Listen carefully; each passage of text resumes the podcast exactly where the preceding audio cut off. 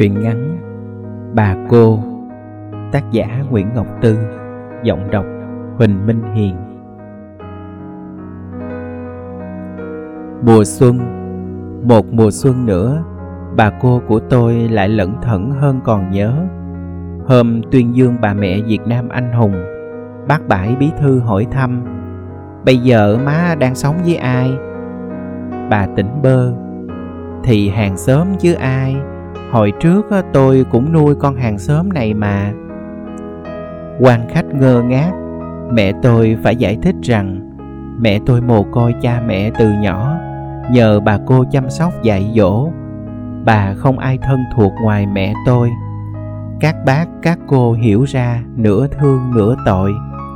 Mẹ ngậm ngùi bảo cả nhà, Thế mà hay, Bà cô chúng ta không còn thấy tuổi nữa. Mà đúng thật Dạo này bà cô lại hay cười, Một nụ cười hạnh phúc. Tôi chẳng hiểu tại sao.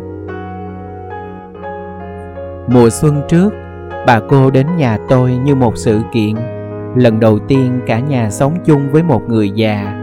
Bọn trẻ chúng tôi thích lắm, Thích nụ cười hớm hỉnh, Ngây ngây. Những nếp nhăn nối đuôi nhau xếp hàng trên khuôn mặt phúc hậu. Chị em chúng tôi đặc biệt quan tâm đến bộ tóc phơ phơ Đôi mày cũng bạc phết của bà, Thằng út ngây ngô.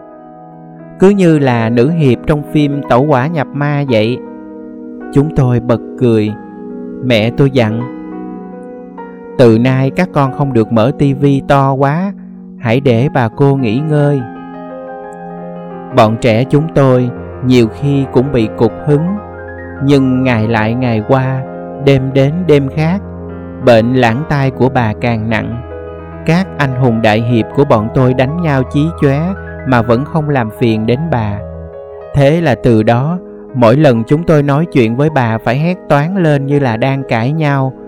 Hàng xóm lúc đầu giật mình, chẳng biết gia đình vợ chồng nhà nó có chuyện gì. Sau hiểu ra phì cười, quen dần thôi.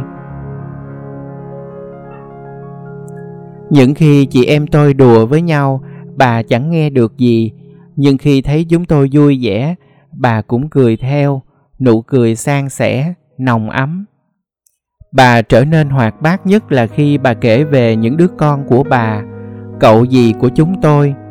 Bà có ba người con, cả ba đều hy sinh, từng khúc ruột một bị cắt lìa, đau biết mấy, thế mà thỉnh thoảng bà vẫn cười. Tổ cha phải còn đứa nào tao cũng cho đi cách mạng luôn. Bà thương yêu nói như vậy. Mẹ tôi lườm trách yêu. Đúng là khẩu khí của mẹ việt nam anh hùng. Tôi còn quá nhỏ để hiểu được nỗi đau kia to lớn biết chừng nào. Nhưng tôi biết, cái gì đó lạ lùng trong bà. Khi bà kể về những đứa con thân yêu, khuôn mặt của bà bỗng khác đi rạng rỡ những ngôi sao trong bức vén làng mây đục, nhấp nháy. Bốn làng bà ra bến sông đưa tiễn. Chỉ một lần đón mẹ tôi quay về.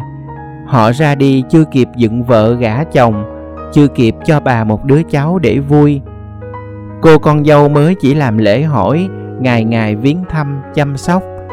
Bà cô thương lắm, bèn đứng ra bàn với nhà gái gả chồng cho cô ấy. Nó khóc dữ lắm. Ngày cuối nó nói dừa trên cây khô nhiều quá, Nó bẻ một lần này thôi Sau không còn dịp nữa. Con nhỏ, Bà nhắc lại nỗi đau. Rồi một chuyến sang sông, Cô ấy chẳng trở về, Chẳng phải theo chồng trong cuộc đưa dâu. Cô ấy ngã gục trong một đêm, Đạn pháo nổ ngay dưới gốc dừa dưới bến. Cây dừa cục đọt năm nào, Bây giờ mối mọt bám đầy cây mới trồng lớn lên cao vút. Nơi ấy giờ đây, nước cuốn xoáy mòn. Người ở xóm truyền nhau rằng, thỉnh thoảng có những cụm mây đậu trên ngọn dừa, giống hệt như cô ấy. Mẹ tôi nói, thế nào bà cũng không chịu ra chợ. Một lần, mẹ tôi quỳ trước mặt bà. Mẹ khóc, bà cũng khóc. Cô không nỡ bỏ các con của cô. Cứ ở đây cho con nhớ chỗ mà về rồi bà cũng khóc. Những giọt nước mắt trông như pha lê, nó không chảy thẳng xuống, gặp phải những nếp nhăn hằn sâu. Ôi, những nếp nhăn thương ấy. Không biết từ bao giờ những giọt nước mắt kia đã không còn vị mặn ở môi bà. Nhìn khuôn mặt ràng rụa của bà, tôi thương bà quá. Bà bệnh nặng các em tôi không hiểu được mức độ nghiêm trọng của căn bệnh.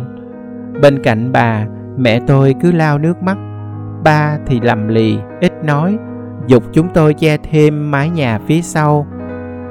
Bữa thêm mớ củi, tôi nhìn họ đủ biết rằng điều gì sẽ xảy ra. Đêm ấy, những chiếc lá me li ti xe xẻ rơi ngoài bệnh viện. Chúng tôi gặp bà lần cuối. Lạ sao? Bà vẫn cười nụ cười nhẹ tên tên.